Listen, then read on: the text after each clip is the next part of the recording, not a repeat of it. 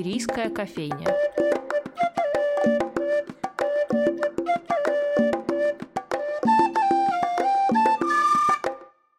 Здравствуйте, дорогие друзья! С вами Анастасия Филиппова и программа «Шумерийская кофейня» на радио «Фонтанный дом». Каждый раз, когда можно поговорить с людьми, которым не безразличен Петербург, еще и настолько, что они запускают проекты, посвященные нашему городу, мы, естественно, таких людей зовем к нам в программу.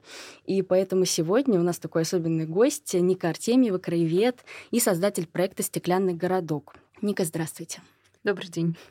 Первое, наверное, основное, что я бы сразу хотела проговорить, что вообще такое этот, э, эта обетованная земля, стеклянный городок.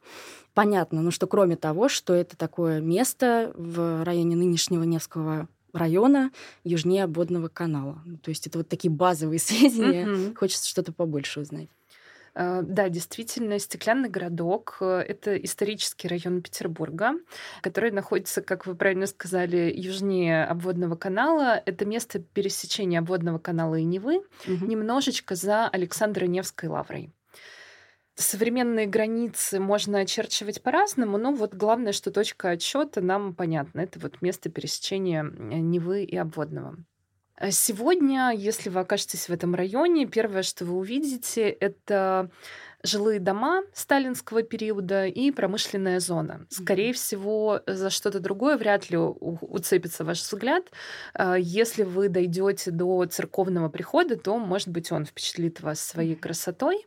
Но э, чтобы узнать э, историю этой местности, впечатлиться ей, сегодня приходится приложить некоторые усилия. И проект «Стеклянный городок» отчасти является таким проводником, да, способом познакомиться с историей этого места. Угу. Тут еще такой интересный момент с э, историческими названиями районов Петербурга, потому что кажется, что некоторые названия, такие как там острова, э, немецкая слобода, не знаю, пески, закрепились э, в нашей такой культурной памяти, а некоторые как-то нет и ушли. Например, вот стеклянный городок. Как вам кажется, с чем это может быть вообще связано? Мне трудно сказать, ушли названия или нет. Я бы, наверное, ответила немножко шире на ваш вопрос пока мы занимаемся историей района, мы выясняем очень много ошибок и неточностей в краеведческих источниках. Mm. И вот если сегодня мы откроем уже опубликованные какие-то краеведческие сведения, то там будет написано, что стеклянный городок — это топоним, то есть название а, этого района, которое произошло, ну, возникло еще во времена Екатерины II. Mm-hmm. А, потому что действительно район а, начал складываться при ее правлении. Но на самом деле это ошибка, возникшая из-за недоизученности этой местности. Судя по всему, складывается такое словосочетание только в ранние советские годы. Mm. То есть до революции такого словосочетания не встречается. Оно живет до сих пор, но пока что оно малоизвестно. Mm-hmm. То есть местные жители немножко в курсе, а, но жителей там не очень много, там а, ну, буквально где-то с десяток жилых домов. Вот, но вот в местной культуре это название есть и живет. Более широкой публике, ну, мы стараемся его представить и рассказать об этом месте поподробнее. Угу. У нас в музее, это как мы все-таки часть mm-hmm. литературного музея, хранится флакон такого рубинового стекла, который Анна Ахматова в 20-е годы, в начале 20-х, нашла, когда гуляла по разрушенному гостиному двору вместе с Артуром Лурье и с Ольгой Глебовой-Судейкиной. И она в память о своей подруге этот флакон сохранила. Mm-hmm. У вас есть такие находки, которые вам тоже очень важны, вот настолько, что вот вы вот только ее, например, хочу сохранить, все остальное уж ладно. В рамках проекта. Да. Ну, может быть, и нет, на самом деле. Тут можно широко этот вопрос принимать. Ну, я вообще очень люблю материальную культуру, э, всячески ее ценю и уважаю, и считаю, что старая вещь, даже если мне она не нужна, должна как-то найти нового владельца, и, в общем, э, стараюсь как-то бережно относиться к разного рода старью, антиквариату и так далее.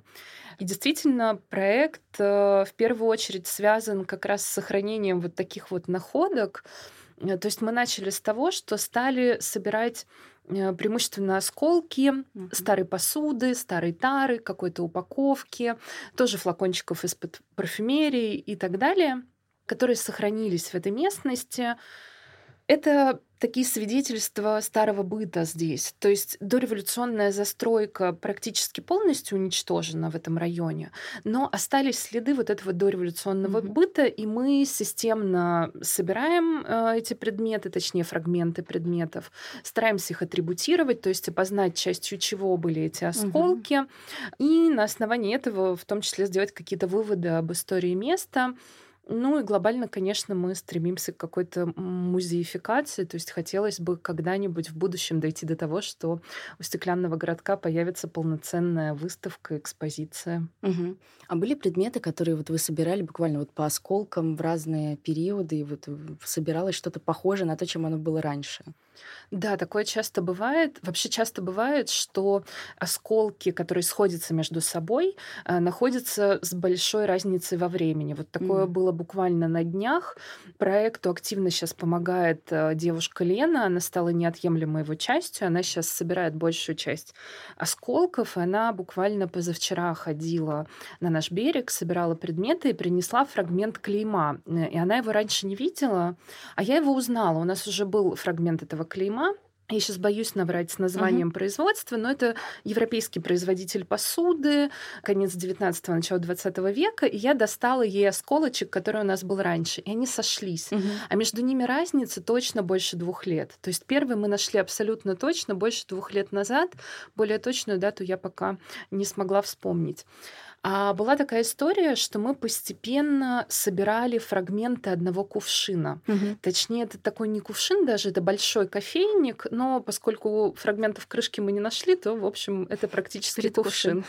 Э, мы собрали не все, но там больше восьми фрагментов, и они образуют форму угу. с ручкой, вот такой пузатый низ, сверху носик, очень изящный, скорее всего, кузнецовский. Угу. Клейма там не видно, но наверняка это товарищество Кузнецова. А вы помните свою первую находку? Потому что всегда интересно, с чего это начинается. Вот некоторые краеведы говорят, я всегда хотел стать там археологом, в детстве копался в песке, что-то искал, а некоторые говорят, что вот совершенно внезапно к этому пришли, вот буквально там шли по берегу, что-то нашли и началось. Тут есть два ответа. С одной стороны, история и материальная культура меня интересуют всю жизнь но меня всегда больше интересовала архитектура, и последние годы я занималась проблемами сохранения архитектурных деталей. Но именно благодаря этому я знала, что есть такая история, как мадларкинг. Угу. Слово страшное режет слух, но, к сожалению, русского аналога нет. А, по сути, это поиск э, в основном исторических артефактов на берегах рек. И вот я как-то из соцсетей знала, что есть такое некое угу. историческое хобби, и когда переехала временно, на тот момент временно, в стеклянный городок, мы с друзьями просто ради развлечения пошли на берег. Угу. Я все первые находки, конечно, не помню. У нас была компания из четырех человек, и у нас было несколько вылазок там в первые недели. Изначально мы это делали ради вот просто развлечения. Угу. Одна подружка думала, что она какой-нибудь сделает панно из этих исторических осколков или еще что-то. Но объем находок оказался таким, что я задумалась над тем, что если собирать это системно, то вообще-то это очень интересный исторический источник. Поэтому все, что мы тогда нашли, в итоге осталось э, у меня и стало основой коллекции, основой проекта «Стеклянный городок». И в итоге вы закрепили в «Стеклянном городке», да? Когда Теперь это... да, да. Пришлось прямо обосноваться. То есть вещи вас притянули и закрепили там. Ну, это даже не совсем вещи, просто я понимаю, что это необычное увлечение, необычный подход, угу. и, к сожалению, то, что мы находим, это не такие точные артефакты, как археологические. Угу.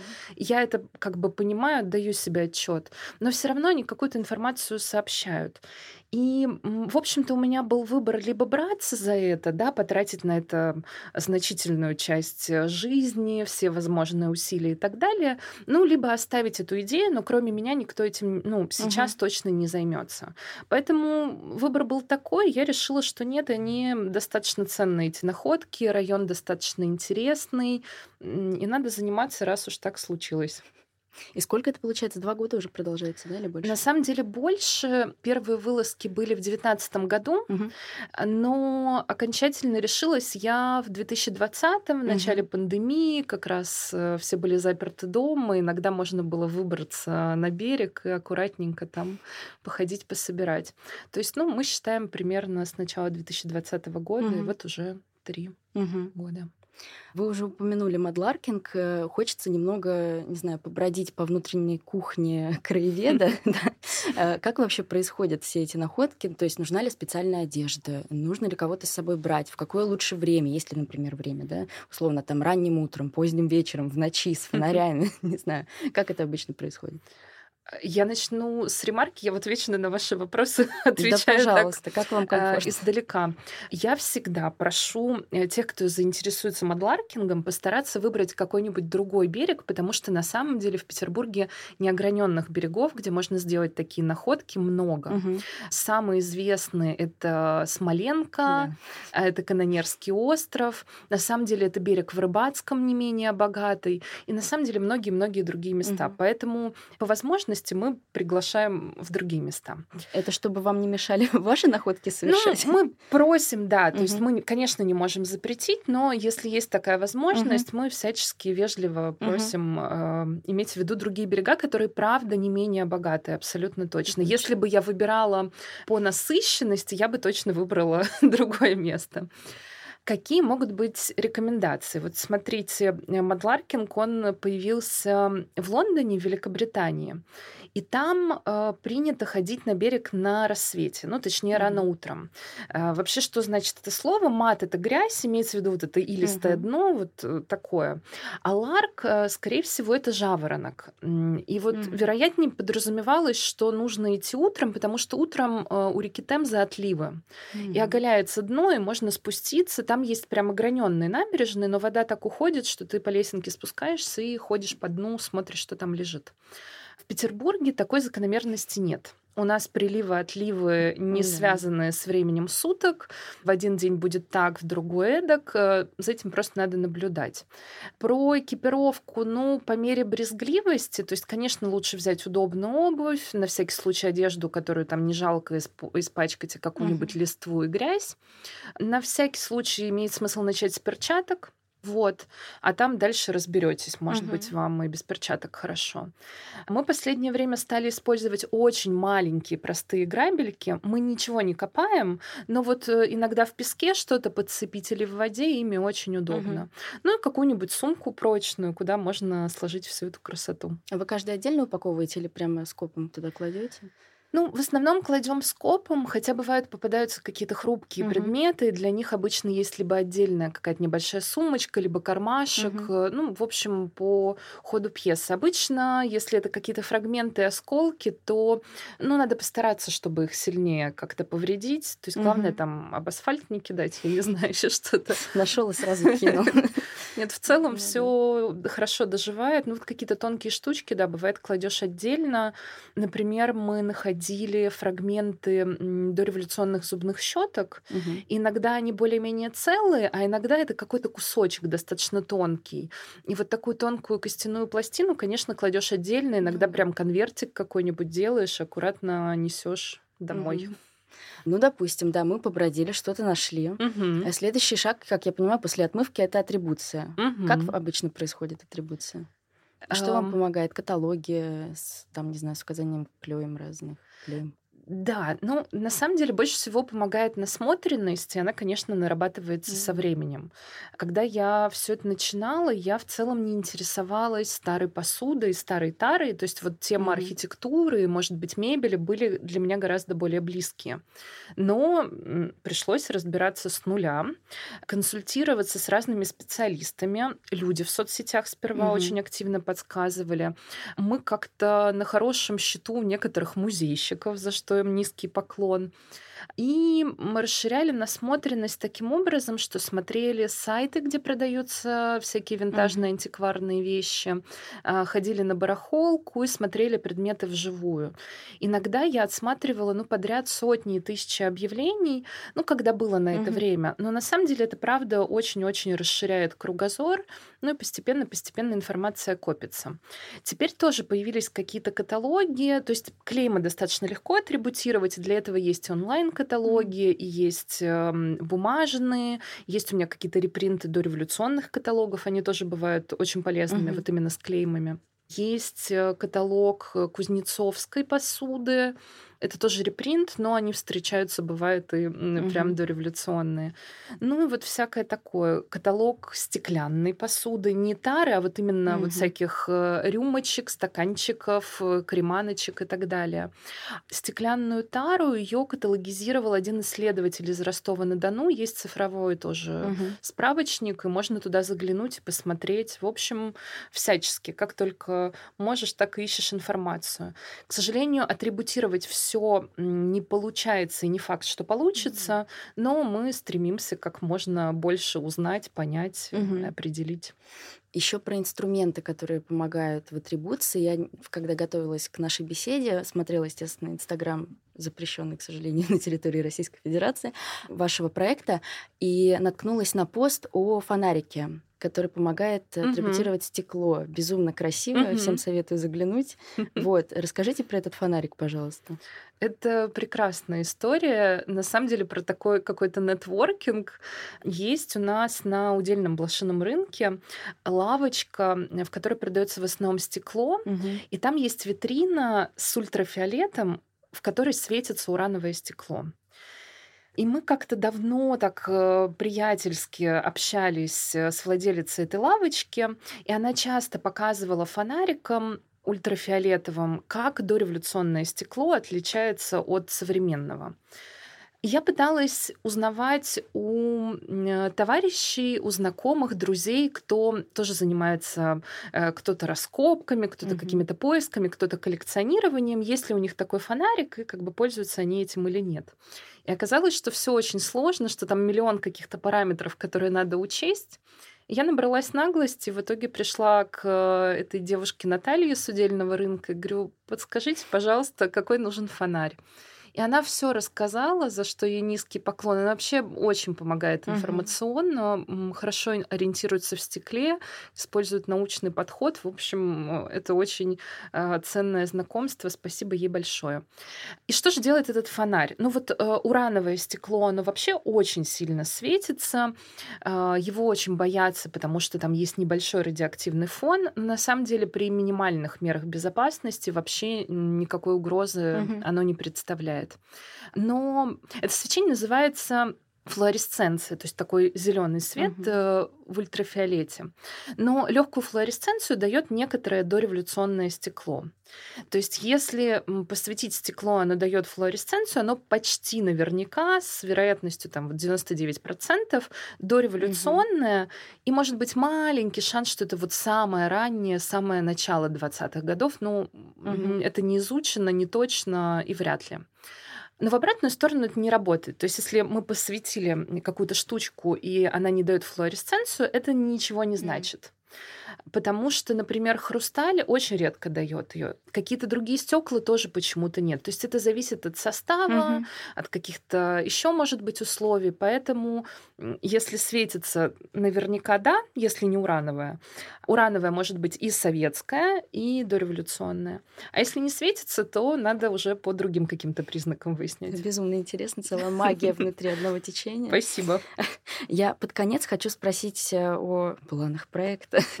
Я так понимаю, вот то, что вы вначале сказали про музей, который, ну или музей, или экспозиция отдельная, которую вы хотите когда-нибудь э, открыть. И сейчас, насколько помню, у вашего проекта появился офис, наконец-то. Вот расскажите об этом, насколько это было все трудоемко, Ой. чудеса бюрократии.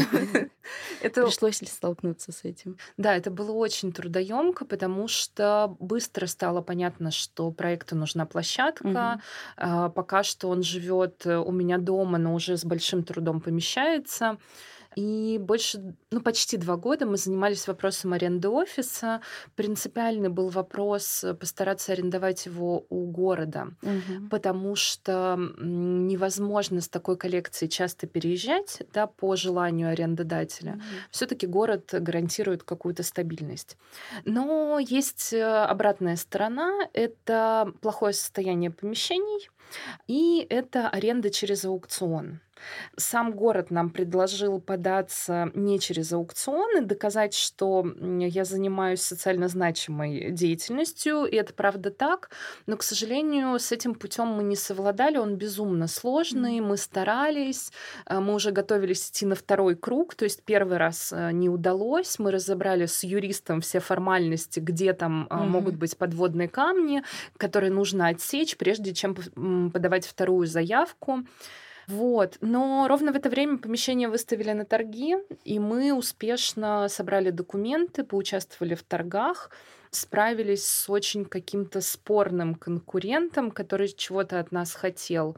Но вот успешно арендовали а, официально, законно. Сейчас делаем ремонт, и я надеюсь, что в этом году у нас уже вот э, появится действительно такая полноценная площадка, где будет коллекция, а, где, если получится с формальной точки зрения, мы постараемся проводить какие-то небольшие мероприятия, угу. и коллекция станет чуть более доступной. Это не будет прям такая постоянная серьезная экспозиция, угу но в это место будет проще привести людей, чем э, к себе домой.